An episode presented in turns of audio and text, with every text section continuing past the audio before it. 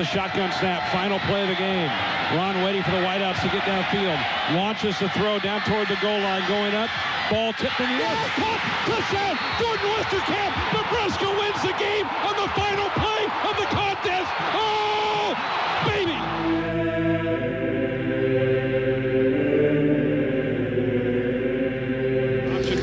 Back to throw as Martinez now being chased, throws it out. A flat Burkhead makes a catch, sits a tackle, 25 20, 15 10, 5. Rex Burkhead, touchdown, Nebraska! All right, everybody. That was our fabulous guest, uh, Ian Flynt, the uh, Texas tight end prospect that Nebraska is looking into, and quite a other few schools are looking into. So it was really cool to uh, have him come on and chat with us and, and just kind of talk about the process he's gone through thus far. You know, Drake, real quick, because I know we're going to talk about tight ends and kind of do a little bit of everything tonight. Are you, Yeah. you know, how do I want to put this? Coach Rhule and the way his personality is and kind of the way he connects to people, like that's continuously brought up the last couple of guys we've talked to. Yeah, it is. Um, Doesn't that seem like that's been one a really big missing component to what this program's needed? Just a guy that kind Um, of can relate to others, um, and, and I don't want to say be a mentor, but maybe kind of be that father figure because he's done yeah, it it's definitely a different type of connection than we heard guys talk about in the past. Um, and that's not shitting on the previous guy, by the way. no, That's no, just- no, absolutely, absolutely not. I'm, I'm not saying that at all. Um, it's interesting that that is to me. It's interesting that that's the first thing brought up every time, as opposed to, um, you know, I, and this isn't me taking shots at other programs or anything like that, but usually a lot of times when you hear people talk about Kirby Smart, uh, Nick Saban, um, and whoever else in that realm, it's they just pump guys out to the next level, like get guys to the next level. I don't hear as much of, man, we just have a really good relationship, um, and so I think that's that's interesting in that difference to me. I don't know if it's better or worse, but it's definitely different. Yeah, and I I mean a guy like Kirby Smart and a guy like Saban, I feel like they don't necessarily have to do the relationship building as much because of the success they've had. Um, Yeah, and the ability to say, if you come here, I can get you here, and here's my track record of it. With Rhule, you know, taking over a couple pretty floundering programs in Temple and um, Baylor, and then well now Nebraska. Uh, it seems like that's been one of the main things he's had to get really goddamn good at is building relationships. Yeah. Oh, without a doubt. Um, and if he wasn't, then he wouldn't have had success at any of those previous stops either. Well, no, because I I mean, one of the his most successful players, uh, Haason Reddick, when he was at Temple, I mean, was a low three star. It was a dude that they had to develop, and look what he's doing now for the Eagles and uh, for the Cardinals previously. Like, that's a dude that wasn't recruited by the big guys, but worked Yeah. his ass off and, and made something of it. So, One hundred percent. It's it's also weird too. I mean, this is going to go back into like prototypes and what they look for when they're recruiting, but I I find it really interesting. Like Rhule has put an emphasis on speed, right? And previous staffs did that as well, but it it's weird to me that his emphasis goes like yes, he wants fast guys and he wants explosive guys, but it goes beyond that too. It's like are they raw and they can be coached? Um do they do they have a certain type of passion for the game? Like it's just weird to me. Like Frost and Riley absolutely wanted speed on the field, but they didn't always get football the like football speed. They got track speed that didn't translate to football sometimes, or they got a track guy that they were trying to turn into a football player. Even when Rhule is finding raw talent, they are football first guys. well, yeah, you've seen it with uh, Jeremiah Charles, uh, uh, Ismail Flores, um, uh, uh, and then a couple of the other ones like Lloyd and um, uh, fuck, Bryce Turner. Like you're seeing these guys that were that are ball players, serious ball players, but also happen to run track and be really damn good at it. Like that's what you want. Yeah, One hundred percent. Yeah. Are you so speaking of guys that got track speed, Malachi Coleman's been uh, at practice quite a bit as well. Are you because I know I am a little bit. Are you starting to transition to think he him or maybe some of these freshmen may have a bigger impact than we thought freshman year? Um yes and no. Uh I I think Malachi definitely has a chance, and I've thought that from day one. Um, but Malachi is one of the centerpieces of this recruiting class. So him coming in and being at all these practices without being able to practice and like learning everything and seeing how it's done is going to help him be the leader for the freshman class when when the whole freshman class is there, right? Um, I don't know if he's going to contribute more than I expected him to because I expected him to to step foot on campus and have a chance to contribute. Um, so we'll see. I guess. I guess. Um, I. I guess if if he comes out and is a starter by week four or five, and leading the team in receptions, yeah, then he's definitely outperforming what I expected. But I expect him to get reps day one. Okay. See, I was completely on the other side of things. I just thought that I mean, I know he's physically gifted. Like you, you six foot five, 200 plus pound guys that run four threes don't fall out of trees. Like he's tremendously physically gifted. I just didn't know if he was um, raw to the point because he's only played two years of, of high school football. Was he too raw to really contribute his freshman year? Um, and he's got a 15 year old um, wide receiver coach as well. So, um, yeah, no, I get, I, I get where you're going with this. I just, I, I just uh, didn't know if he would be able to put it together a freshman year, um, just because of having the freshman yips, if you will. Yeah, no, I get, I get what you're saying for sure. I, I don't know, man. I, I, I thought they they were going to give him a shot shot at earning earning reps and and going out there and having a chance to contribute day one because A, he is the centerpiece, and B, he just strikes me as a guy that when you put it early on in his career, I don't know that they're going to have the faith and the trust that they want to have in him, but you got to give him an opportunity to sink or swim because he's that talented. You know what I'm saying? Yeah, I mean, you definitely got to get him reps out there. I just, I was wondering, you know, are those going to be let's say end of the game reps when Nebraska is fingers crossed up on a team by 40 or are those going to be reps when that that game is tied you know 21-21 in the third quarter. You get what i'm saying? Yeah. Yeah no i get what you're saying. I, I think he's going to get meaning meaningful reps very early on. I and I, i've i've thought i've thought that for a while. Yeah, and I would love to be wrong with that. I I would honestly love to be wrong with any of these freshman wide receivers really contributing their freshman years, um, just because it feels like that room really needs a shakeup, top down.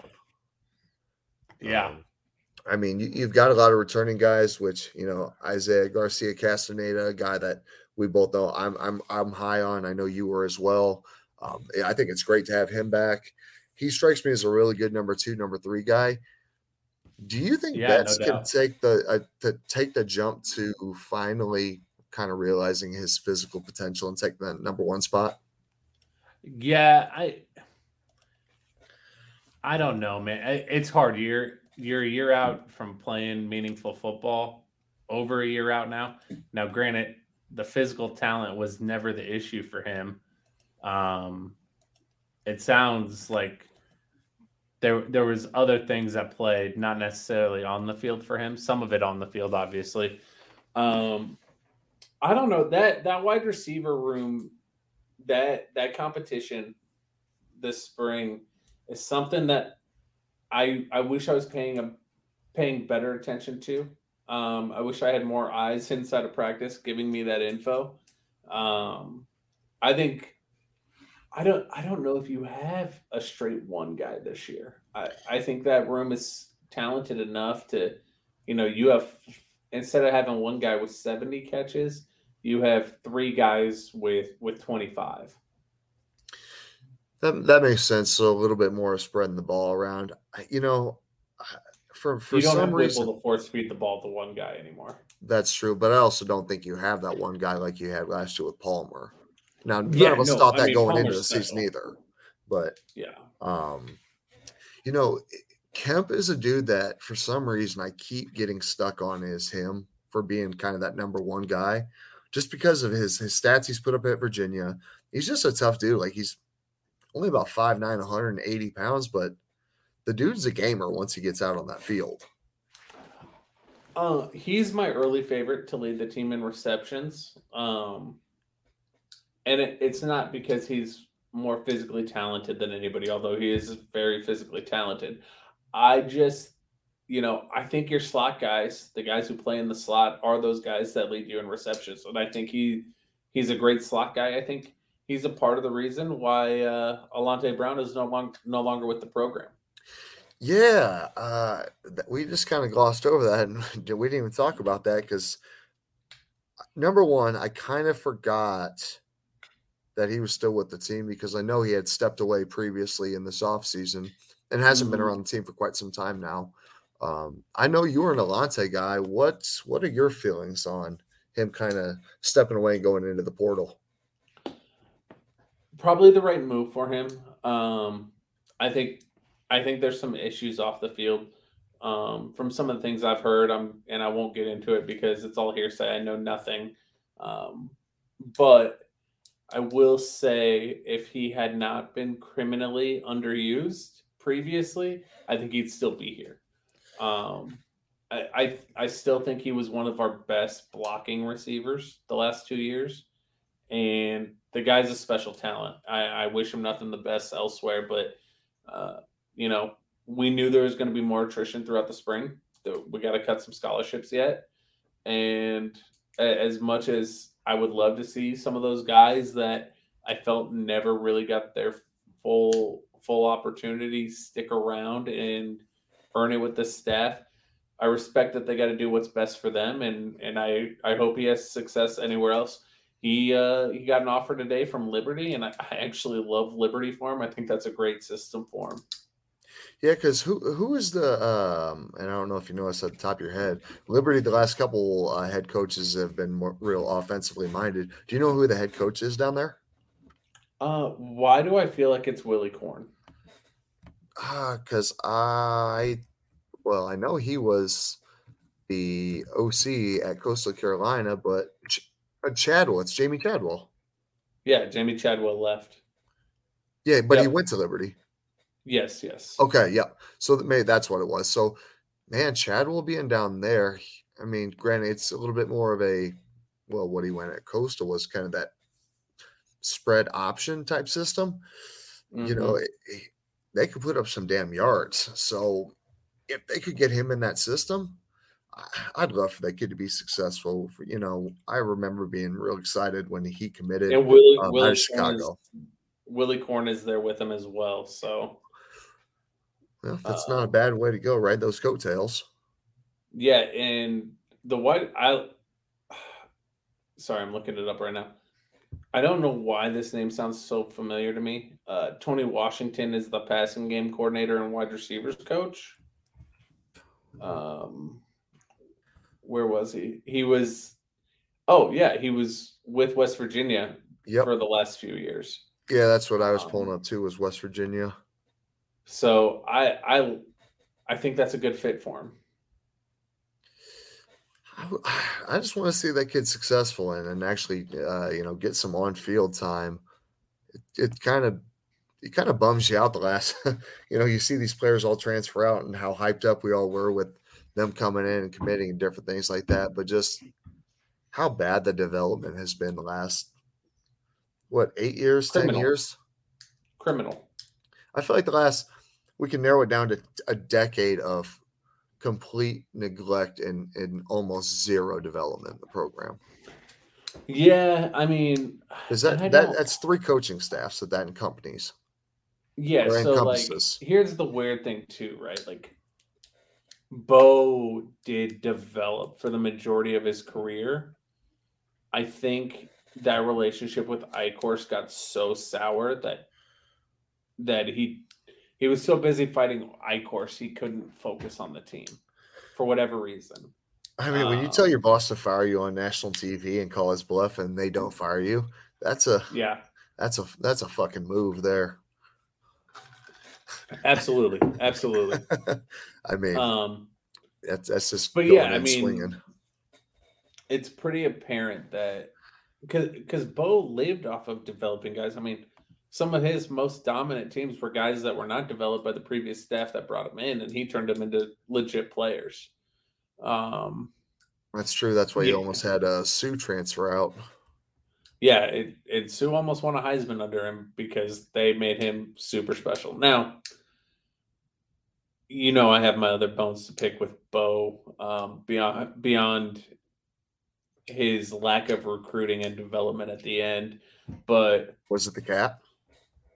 no, no, it's not the cat. Okay, I just had to Um, ask. As far as Riley's concerned, I think there's some guys that you can point to and say Riley did develop. Riley just didn't get. It's really hard to say that he absolutely didn't develop anybody when, in reality, he had two full off seasons. That's true because he was going after three years, wasn't he? Yeah.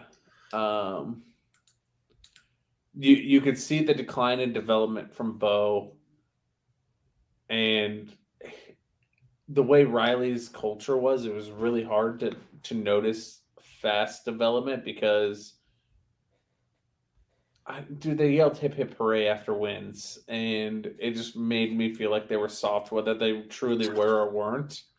Um, That's what I say when I do good things too. So and then under Scott Frost, I I know Chins is a hot name this last year because of what happened with Georgia Southern, but I feel like he really did develop some of those those six year guys that that they took over from Riley.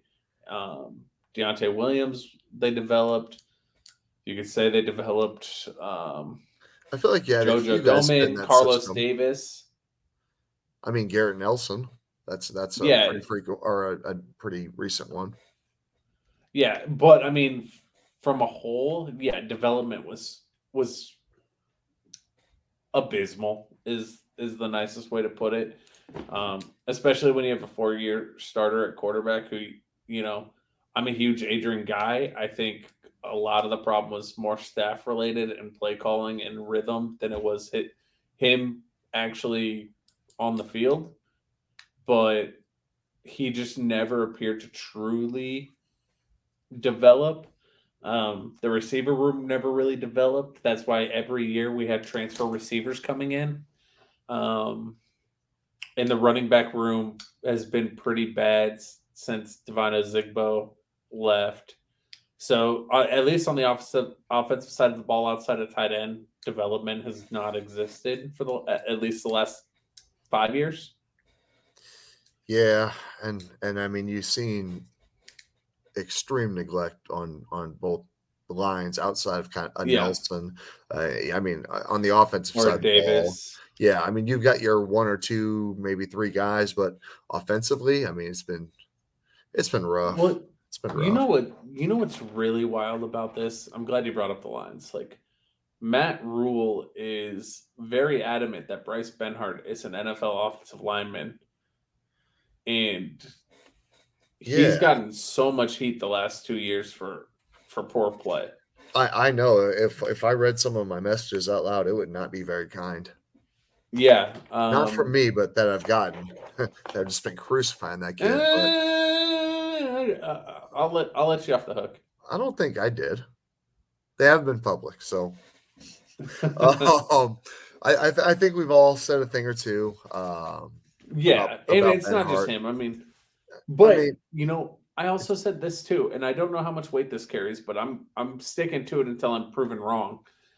I think last year a huge part of the problem with the offensive line was play design and Casey not being able to see over the line and having to drop do make a five step drop and an eleven step drop, and it gave direct line around the tackles to him. I I truly think there's something to be said about that. Yeah, because I I mean I think Thompson's listed as is he over six? He's listed six two, right? Why do I feel like or uh, is it six two or five eleven? I don't know. I, I I know feel he's like it's five eleven. I'm looking it up now. okay, so if he's listed at five eleven, he's five nine.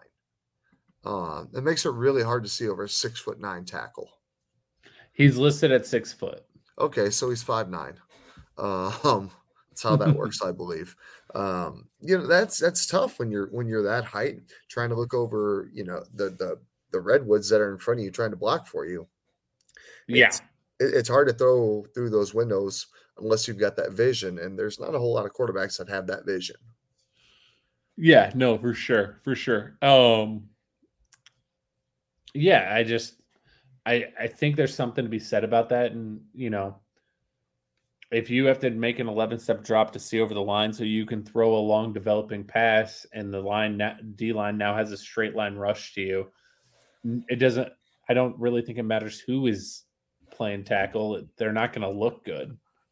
Um if you if you can't stay in what should be the design pocket and have that clear vision, um, you're going to put your line in a bad spot if you have to over over drop. And I, I'm not blaming that on Casey either. I I put a lot of the blame on offensive woes last year on Mark Whipple.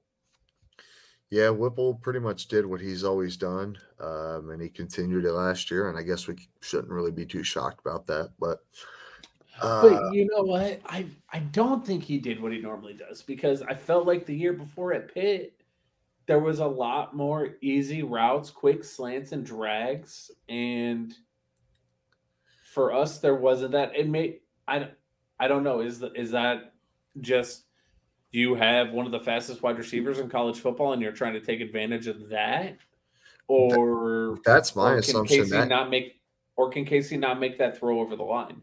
I, I don't know. I well, and we've seen the intermediate passing game for the most part, not only you know the last season, but really quite the last the last few seasons suffering. Um, I've been beating that drum for five years, With- seven years. With yeah, the inability to attack the linebackers shallow or the safety shallow to you know get that downfield play. It there, there's there's been none of it, but there's been quite a few you know athletes at the tight end position to kind of open that up. I just it's it's kind of crazy the lack of utilization there the last few years. Yeah, for sure. So let's well before we get to tight ends because we'll talk tight ends real quick. Did you watch the Ohio State um, spring game by chance? Was it this weekend? It was yesterday, so I don't think you did. So I just want to tell you, No. did you know Tristan Gebbia is still playing quarterback in college? I did. I did know that. I thought I heard that this offseason. Uh, but yeah, he is in uh, contention for the Ohio State starting quarterback job. I He's don't know not how to really feel in about that. contention for the starting job. No, I just don't know how to feel about him still being out there throwing the ball around like Jason White. Yeah, it. I he had he had to have gotten a medical red shirt, right? I don't think he played for two years. I think that's what it was. So I yeah, think he was. but your clock your clock still ticks. I know he. I know he got at least one medical red shirt. I don't know. I think I seen uh, his story on ESPN once, and it yeah, was he kind of has insane. at least one medical red shirt. He redshirted here at Nebraska. Yep. He has the COVID year. Um, cause yeah, so this is year six for him because la- he was one one year above Adrian. He would have had a natural five with his regular red shirt. And then the COVID. So maybe he didn't get a medical red shirt. Yeah, he still would have needed a medical red shirt. Well, either way, he's still playing football. Yeah, yeah. He's, I, college. math is hard for me right now. I'm a little hungover. A little. That's okay. Well, uh, you know, I'll ask you a question about tight ends, and we'll let you go be hungover. Um, since we had a tight end on earlier, and we have a lot of athletic tight ends in the tight end room with a new tight end coach that we don't really know what to expect anything from. yeah. Who are the tight ends? I guess who's going to be your number one tight end? Um, we'll say opening day, and is that the number one tight end at the end of the year? Um. I know that's a tough question because there's two of them. So Well, here here's the deciding factor for me. Um, does Arik Gilbert's uh, exception get granted? So I do remember when the transfer process started for Gilbert, what two or three months ago when he went into the portal. Smart said that they'd sign off on that as soon as he found a home. So we'll see if he's a man of his word or not on that. Yeah, but it just came out last week that rules said that he knows he'll need an exception. Yeah. Yep. So um, I think if the exception is granted, I, th- I think it's Gilbert. Um, just because I know how dedicated this staff is going to be running to the ball, r- to running the ball, and I think he he's the dude's big enough to be a tackle. Um, so God I- damn, he's I- big. yeah, I, I think he gets the leg up there. Um, but I don't think Fidone's far behind. And I I think Fidone leads the two of them in receptions and yards and probably touchdowns. But I think Gilbert is technically tight end one just because of his ability to block and and be an impor- imposing force on the line. Yeah, I, I'm gonna go the opposite. Just, just, uh, just because I think Fidone after, after two years off, I think this is the year where he kind of wants to shut a lot of people up and show that you know he hasn't lost a step through the injuries and such. So I'm gonna go uh, Fidone one. I'll go Gilbert two. Um, and then behind them, it, it's going to be kind of interesting to see how that room fills in. And they seem to be bringing the long body types in, like like uh, Smith Flores. And, and Janiran Bonner's kind of uh, a hybrid. I forgot that they switched him from that wide receiver spot to that kind of H back tight end spot. Yeah. He's he's a guy that back when he was down in Georgia and Nebraska kind of caught on with him late. He was kind of always an interesting big body type wide receiver. Yeah, um, you know, we we Fitz specifically was very high on him going into la- last season. Um, I like Janiran Bonner. I, I'm curious to know what's going to happen with AJ Rollins. It sounds like he's had a heck of a spring playing on both sides of the ball. Um, Yeah. I think they he may finally be kind of leaning a little bit more toward the defensive side, if I read correctly. Um, just where he, he- you know, they they seem to have found a home for him over there, yeah, no, that's what it sounds like to me. So which is great I'm, because uh, I'm they're going to need that on that side of the ball. for sure. Um, Uh, I think at one point somebody, one of the coaches said that they thought he was leading the team in sacks during scrimmages. Jesus. And, and you know what? That's you can't even really blame that on anyone uh, misevaluating talent there because he was a defensive lineman and tight end in high school. Just you know, it, it it took a year for his body to kind of blossom and a new set of eyes and a new defense. But um, that three three five is going to be fun to watch. I feel like. Yeah, I, I, I, I don't know if I'm going to uh, ever acknowledge it as a three-three-five. I, I think it's going to be a true multiple front defense. Yeah, I don't ever Tony think White has said as much. like uh, West Virginia under the Rich Rod days where they ran that real traditional strict three three five. I don't think we'll ever see that. Which the body types you've got on roster, you've got a great roster for a hybrid defense where you want to switch things down or switch things up and Mhm. keep it it moving. Really. Yeah, for sure.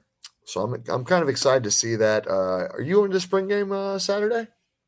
Uh, I, I do not know. I believe we will be down there. I don't know if we'll actually be at the game, but I believe we'll be down there. Well, shit. Well, maybe we'll see you down there then. Um, Yeah. But uh Drake, I, I think we had a lot of fun tight end talk this evening. So you got anything else, Yeah. my man? No, I'm good, buddy. We'll uh we'll chat soon. Awesome, brother. Well, thanks for joining me this evening. Once again, thank you to Ian Flynt for uh, joining us earlier in the episode. We appreciate everybody. Have a great rest of your night and have a great week. We'll talk. All right, everybody. That was our fabulous guest, uh, Ian Flynt, the uh, Texas tight end prospect that Nebraska is looking into, and quite a other few schools are looking into. So it was really cool to uh, have him come on and chat with us and, and just kind of talk about the process he's gone through thus far. You know, Drake, real quick, because I know we're going to talk about tight ends and kind of do a little bit of everything tonight. Are you, Yeah. you know, how do I want to put this? Coach Rhule and the way his personality is and kind of the way he connects to people, like that's continuously brought up the last couple of guys we've talked to.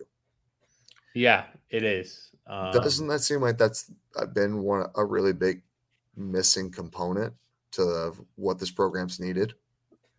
Just a guy um, that kind of um can relate to others.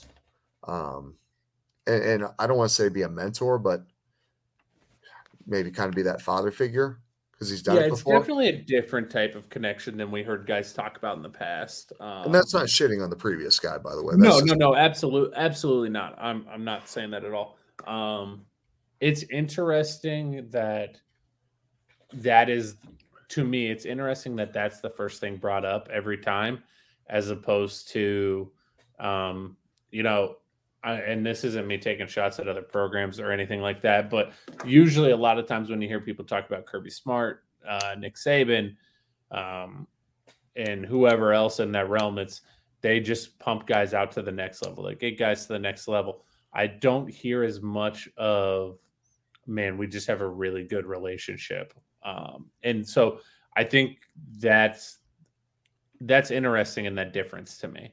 I don't know if it's better or worse but it's definitely different. Yeah, and I, I mean, a guy like Kirby Smart and a guy like Saban, I feel like they don't necessarily have to do the relationship building as much because of the success they've had. Um, yeah, and the absolutely. ability to say, if you come here, I can get you here, and here's my track record of it. With Rhule, you know, taking over a couple pretty floundering programs in Temple and um, Baylor, and then well now Nebraska, uh, it seems like that's been one of the main things he's had to get really goddamn good at is building relationships. Yeah. Oh, without a doubt. Um, and if he wasn't, then he wouldn't have had success at any of those previous stops either. Well, no, because I mean, one of the, his most successful players, uh, Haason Reddick, when he was at Temple, I mean, was a low three star. It was a dude that they had to develop and look what he's doing now for the Eagles and uh, for the Cardinals previously. Like that's a dude that wasn't recruited by the big guys, but worked yeah. his ass off and, and made something of it. So, one hundred percent. It's it's also weird too. I mean, this is going to go back into like prototypes and what they look for when they're recruiting, but I I find it really interesting. Like Rhule has put an emphasis on speed, right? And previous staffs did that as well, but it it's weird to me that his emphasis goes like yes he wants fast guys and he wants explosive guys but it goes beyond that too. It's like are they raw and they can be coached? Um do they do they have a certain type of passion for the game? Like it's just weird to me like frost and riley absolutely wanted speed on the field but they didn't always get football the like football speed they got track speed that didn't translate to football sometimes or they got a track guy that they were trying to turn into a football player. Even when Rhule is finding raw talent, they are football first guys. Well, yeah, you've seen it with uh, Jeremiah Charles, uh, uh, Ismael Flores, um, uh, uh, and then a couple of the other ones like Lloyd and um, uh, mm-hmm. Bryce Turner. Like you're seeing these guys that were that are ball players, serious ball players, but also happen to run track and be really damn good at it. Like that's what you want. Yeah. 100%. Um, yeah. Are you so speaking of guys that got track speed, Malachi Coleman's been uh, at practice quite a bit as well. Are you because I know I am a little bit. Are you starting to transition to think he him or maybe some of these freshmen may have a bigger impact than we thought freshman year? Um yes and no. Uh I I think Malachi definitely has a chance, and I've thought that from day one. Um, but Malachi is one of the centerpieces of this recruiting class. So him coming in and being at all these practices without being able to practice and like learning everything and seeing how it's done is going to help him be the leader for the freshman class when when the whole freshman class is there, right? Um, I don't know if he's going to contribute more than I expected him to because I expected him to to step foot on campus and have a chance to contribute. Um, so we'll see. I guess. I guess. Um, I I guess if if he comes out and is a starter by week four or five and leading the team in receptions, yeah, then he's definitely outperforming what I expected. But I expect him to get reps day one. Okay, see, I was completely on the other side of things. I just thought that I mean, I know he's physically gifted. Like you, you six foot five, 200 plus pound guys that run four threes don't fall out of trees. Like he's tremendously physically gifted. I just didn't know if he was um, raw to the point because he's only played two years of, of high school football. Was he too raw to really contribute his freshman year?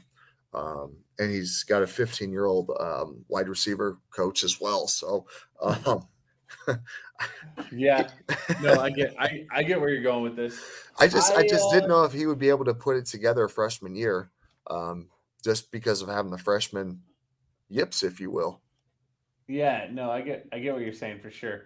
I, I don't know, man. I, I, I thought they they were going to give him a shot shot at earning earning reps and and going out there and having a chance to contribute day one because a he is the centerpiece and b he just strikes me as a guy that when you put it like early on in his career i don't know that they're going to have the faith and the trust that they want to have in him but you got to give him an opportunity to sink or swim because he's that talented. You know what i'm saying?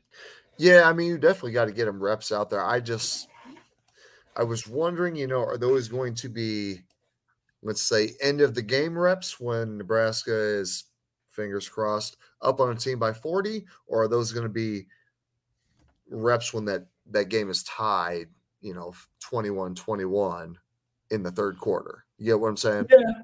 Yeah, no, I get what you're saying. I, I think he's going to get meaning meaningful reps very early on. I and I, I've I've thought I've thought that for a while. Yeah, and I would love to be wrong with that. I I would honestly love to be wrong with any of these freshman wide receivers really contributing their freshman years, um, just because it feels like that room really needs a shakeup, top down.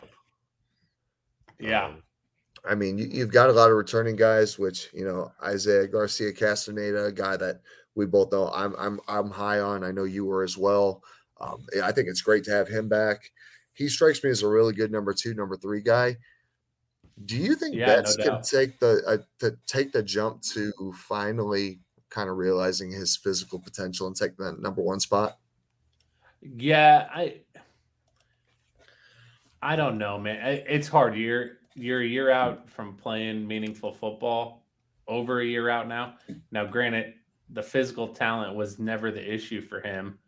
Um, it sounds like there there was other things that played, not necessarily on the field for him. Some of it on the field, obviously. Um, I don't know that that wide receiver room, that that competition this spring is something that I I wish I was paying a paying better attention to. Um, I wish I had more eyes inside of practice giving me that info. Um, I think I don't I don't know if you have a straight one guy this year. I, I think that room is talented enough to, you know, you have instead of having one guy with 70 catches, you have three guys with with 25. That that makes sense. So a little bit more spreading the ball around. You know, for for you don't some have reason, able to force feed the ball to one guy anymore. That's true, but I also don't think you have that one guy like you had last year with Palmer. Now, none yeah, of us no, thought that mean, going Palmer's into the season either. But yeah, um, you know, Kemp is a dude that for some reason I keep getting stuck on is him for being kind of that number one guy, just because of his his stats he's put up at Virginia. He's just a tough dude. Like he's only about 5'9", 180 pounds, but the dude's a gamer once he gets out on that field. Uh, he's my early favorite to lead the team in receptions. Um, and it, it's not because he's more physically talented than anybody, although he is very physically talented. I just, you know, I think your slot guys, the guys who play in the slot, are those guys that lead you in receptions, and I think he he's a great slot guy. I think he's a part of the reason why uh, Alante Brown is no longer no longer with the program. Yeah, uh, we just kind of glossed over that, and we didn't even talk about that because number one, I kind of forgot that he was still with the team because I know he had stepped away previously in this offseason and hasn't been Mhm. around the team for quite some time now. Um, I know you're an Alante guy. What what are your feelings on him kind of stepping away and going into the portal? Probably the right move for him. Um, I think I think there's some issues off the field um, from some of the things I've heard. I'm and I won't get into it because it's all hearsay. I know nothing. Um, but I will say, if he had not been criminally underused previously, I think he'd still be here.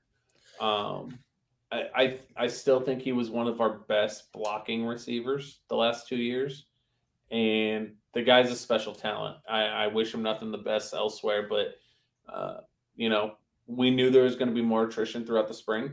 That we got to cut some scholarships yet, and as much as I would love to see some of those guys that I felt never really got their full full opportunity stick around and earn it with the staff. I respect that they got to do what's best for them, and and I I hope he has success anywhere else. He uh, he got an offer today from Liberty, and I, I actually love Liberty for him. I think that's a great system for him. Yeah, because who who is the um and I don't know if you know this at the top of your head. Liberty, the last couple uh, head coaches have been more real offensively minded. Do you know who the head coach is down there? Uh, why do I feel like it's Willy Korn? because I, well, I know he was the OC at Coastal Carolina, but Ch- uh, Chadwell, it's Jamey Chadwell. Yeah, Jamey Chadwell left. Yeah, but he went to Liberty. Yes, yes. Okay, yeah. So that maybe that's what it was. So, man, Chadwell being down there, I mean, granted, it's a little bit more of a, well, what he went at Coastal was kind of that spread option type system. You know, Mhm. it, it- they could put up some damn yards. So, if they could get him in that system, I- I'd love for that kid to be successful. For, you know, I remember being real excited when he committed and Willy, um, Willy of is, Willy Korn is there with him as well. So Well, that's uh, not a bad way to go, right? Those coattails. yeah, and the white I sorry, I'm looking it up right now. I don't know why this name sounds so familiar to me. Uh, Tony Washington is the passing game coordinator and wide receivers coach. Um, where was he? He was, oh yeah, he was with West Virginia Yep. for the last few years. Yeah, that's what I was pulling Um, up too. Was West Virginia? So I I I think that's a good fit for him. I just want to see that kid successful and, and actually, uh, you know, get some on field time. It, it kind of, it kind of bums you out the last, you know, you see these players all transfer out and how hyped up we all were with them coming in and committing and different things like that. But just how bad the development has been the last, what, eight years, 10 years? Criminal. I feel like the last we can narrow it down to a decade of complete neglect and, and almost zero development in the program. Yeah, I mean, Is that that that's three coaching staffs that that encompanies. Yeah, so like here's the weird thing too, right? Like Bo did develop for the majority of his career. I think that relationship with Eichorst got so sour that that he he was so busy fighting Eichorst he couldn't focus on the team for whatever reason. I mean, when you tell Um, your boss to fire you on national TV and call his bluff and they don't fire you, that's a Yeah, that's a that's a fucking move there. absolutely, absolutely. I mean, Um, that's that's just but yeah, I mean, swinging. it's pretty apparent that because because Bo lived off of developing guys. I mean, some of his most dominant teams were guys that were not developed by the previous staff that brought him in, and he turned them into legit players. Um, That's true. That's why you yeah. almost had a Suh transfer out. yeah, it, it Suh almost won a Heisman under him because they made him super special. Now, you know, I have my other bones to pick with Bo um, beyond beyond his lack of recruiting and development at the end, but Was it the cat? No, no, it's not the cat. Okay, I just had to Um, ask. As far as Riley's concerned, I think there's some guys that you can point to and say Riley did develop. Riley just didn't get. It's really hard to say that he absolutely didn't develop anybody when, in reality, he had two full off seasons. That's true because he was going after three years, wasn't he? Yeah. Um, you you could see the decline in development from Bo, and the way Riley's culture was, it was really hard to to notice fast development because I, dude, they yelled hip hip hooray after wins, and it just made me feel like they were soft, whether they truly were or weren't. Um, That's what I say when I do good things too. So and then under Scott Frost, I I know Chins is a hot name this last year because of what happened with Georgia Southern, but I feel like he really did develop some of those those six year guys that that they took over from Riley. Um, Deontai Williams, they developed. You could say they developed um, I feel like yeah, Jojo Domann, Carlos Davis. I mean Garrett Nelson. That's that's a Yeah. pretty frequent or a, a pretty recent one. Yeah, but I mean, from a whole, yeah, development was was abysmal. Is is the nicest way to put it.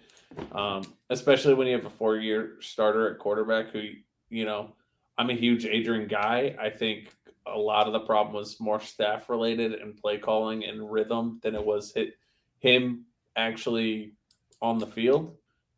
But he just never appeared to truly develop. Um, the receiver room never really developed. That's why every year we have transfer receivers coming in. Um, and the running back room has been pretty bad since Devine Ozigbo left. So uh, at least on the offensive offensive side of the ball, outside of tight end, development has not existed for the at least the last five years. Yeah, and and I mean you've seen extreme neglect on on both the lines outside of kind of a Yeah. Nelson. Uh, I mean uh, on the offensive Or side, of the ball, yeah. I mean you've got your one or two, maybe three guys, but offensively, I mean it's been it's been rough. Well, it's been rough. You know what? You know what's really wild about this? I'm glad you brought up the lines. Like Matt Rhule is very adamant that Bryce Benhart is an NFL offensive lineman, and Yeah. he's gotten so much heat the last two years for for poor play. I I know if if I read some of my messages out loud, it would not be very kind. Yeah, um, Not from me, but that I've gotten. I've just been crucifying that kid. uh, I'll let I'll let you off the hook. I don't think I did. They have been public, so um, I I, th- I think we've all said a thing or two. Um, Yeah, about- and about it's Ben not just him. I mean, but mean- you know, I also said this too, and I don't know how much weight this carries, but I'm I'm sticking to it until I'm proven wrong. I think last year a huge part of the problem with the offensive line was play design and Casey not being able to see over the line and having to drop do make a five step drop and an eleven step drop, and it gave direct line around the tackles to him. I I truly think there's something to be said about that. Yeah, because I I mean I think Thompson's listed as is he over six? He's listed at six two, right? Why do I No. feel like or uh, is it six two or five eleven? I don't know. I, I I know feel like it's five eleven. I'm looking it up now. Okay, so if he's listed at five eleven, he's five nine. Um, it makes it really hard to see over a six foot nine tackle. He's listed at six foot. Okay, so he's five nine. Um, that's how that works, I believe. Um, you know, that's that's tough when you're when you're that height, trying to look over, you know, the the the redwoods that are in front of you, trying to block for you. Yeah, It's- it's hard to throw through those windows unless you've got that vision, and there's not a whole lot of quarterbacks that have that vision. yeah, no, for sure, for sure. Um, yeah, I just, I, I think there's something to be said about that, and you know, if you have to make an 11 step drop to see over the line so you can throw a long developing pass and the line D line now has a straight line rush to you, it doesn't. I don't really think it matters who is playing tackle. They're not going to look good. Um, if you if you can't stay in what should be the design pocket and have that clear vision, um, you're going to put your line in a bad spot if you have to over over drop. And I I'm not blaming that on Casey either. I I put a lot of the blame on offensive woes last year on Mark Whipple. Yeah, Whipple pretty much did what he's always done, um, and he continued it last year. And I guess we shouldn't really be too shocked about that. But, uh, But you know what? I I don't think he did what he normally does because I felt like the year before at Pitt, there was a lot more easy routes, quick slants, and drags, and for us there wasn't that. It may I I don't know. Is the, is that just you have one of the fastest wide receivers in college football and you're trying to take advantage of that, or that's my or assumption. Casey That not make or can Casey not make that throw over the line? I, I don't know. I well, and we've seen the intermediate passing game for the most part, not only you know the last season, but really a, quite the last the last few seasons suffering. Um, I've been beating that drum for five years, With- seven years. with yeah, the inability to attack the linebackers shallow or the safety shallow to you know get that downfield play. It there- there's there's been none of it, but there's been quite a few you know athletes at the tight end position to kind of open that up. I just it's it's kind of crazy the lack of utilization there the last few years. Yeah, for sure. So let's well before we get to tight ends because we'll talk tight ends real quick. Did you watch the Ohio State um, spring game by chance? Was it this weekend? It was yesterday, so I don't think you did. So I just want to tell you, No. did you know Tristan Gebbia is still playing quarterback in college? I did. I did know that. I thought I heard that this offseason. Uh, but yeah, he is in uh, contention for the Ohio State starting quarterback job. I He's don't know not how to really feel in about that. contention for the starting job. No, I just don't know how to feel about him still being out there throwing the ball around like Jason White. Yeah, it. I he had he had to have gotten a medical red shirt, right? I don't think he played for two years. I think that's what it was. So I yeah, think he was. but your clock your clock still ticks.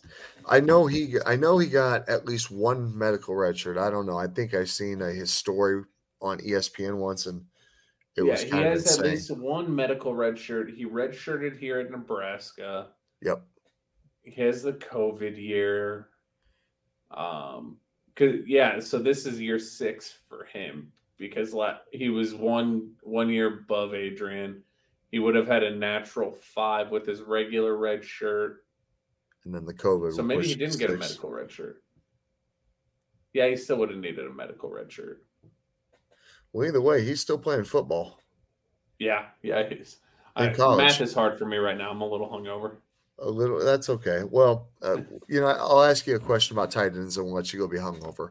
Um, since we had a tight end on earlier, and we have a lot of athletic tight ends in the tight end room with a new tight end coach that we don't really know what to expect anything from.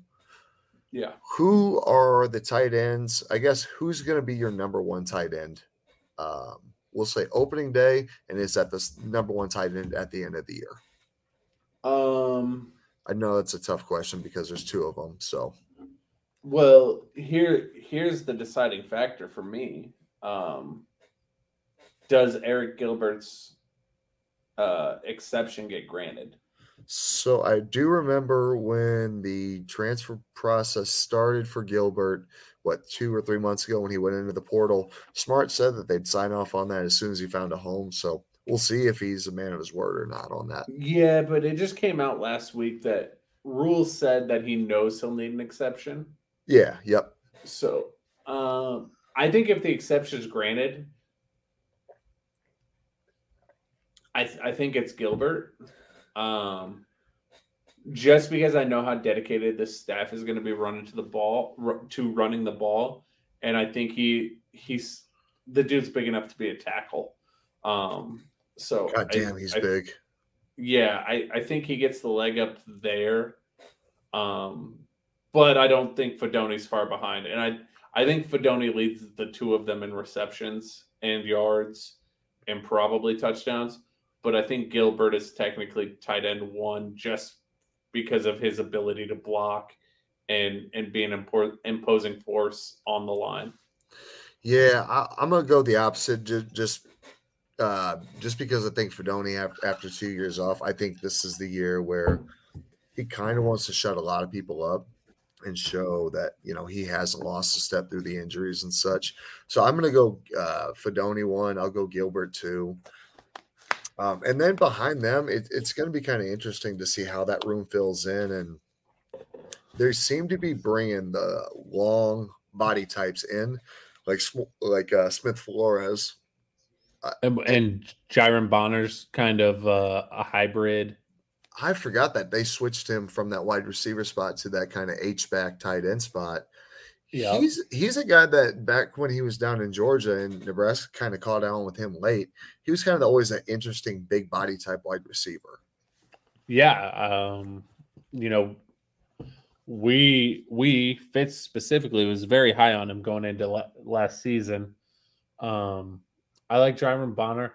I, I'm curious to know what's going to happen with AJ Rollins. It sounds like he's had a heck of a spring playing on both sides of the ball. Um, yeah, I think they he may finally be kind of leaning a little bit more toward the defensive side, if I read correctly. Um, just where he, he, you know, they they seem to have found a home for him over there. Yeah, no, that's what it sounds like to me. So, which is great I'm, because uh, they're going to need that on that side of the ball for sure. Um, um, I think at one point somebody, one of the coaches said that they thought he was leading the team in sacks during scrimmages. Jesus. And, and, you know what? That's you can't even really blame that on anyone uh, misevaluating talent there because he was a defensive lineman and tight end in high school. Just you know, it, it, it took a year for his body to kind of blossom and a new set of eyes and a new defense, but um, that three three five is going to be fun to watch. I feel like. Yeah, I, I, I, I don't know if I'm going to uh, ever acknowledge it as a three three five. I, I think it's going to be a true multiple front defense. Yeah, I don't and ever Tony think White has said as much. Like, like uh, West Virginia under the Rich Rod days, where they ran that real traditional yeah. strict three three five. I don't think we'll ever see that. Which the body types you've got on roster you've got a great roster for a hybrid defense where you want to switch things down or switch things up and mm-hmm. keep it it moving. Really. Yeah, for sure. So I'm I'm kind of excited to see that. Uh, are you in the spring game uh, Saturday? Uh, I I do not know. I believe we will be down there. I don't know if we'll actually be at the game, but I believe we'll be down there. Well, shit. Well, maybe we'll see you down there then. Um, yeah. But uh, Drake, I, I think we had a lot of fun tight end talk this evening. So, you got anything else, yeah. my man? No, I'm good, buddy. We'll uh we'll chat soon. Awesome, brother. Well, thanks for joining me this evening. Once again, thank you to Ian Flynt for uh, joining us earlier in the episode. We appreciate everybody. Have a great rest of your night and have a great week. We'll talk. Members of the congregation, let's raise our Kool Aid filled glasses and drink to all the things that were, are, and forever will be Nebraska Cornhuskers. Go Big Red a Hurrdat Sports Network production.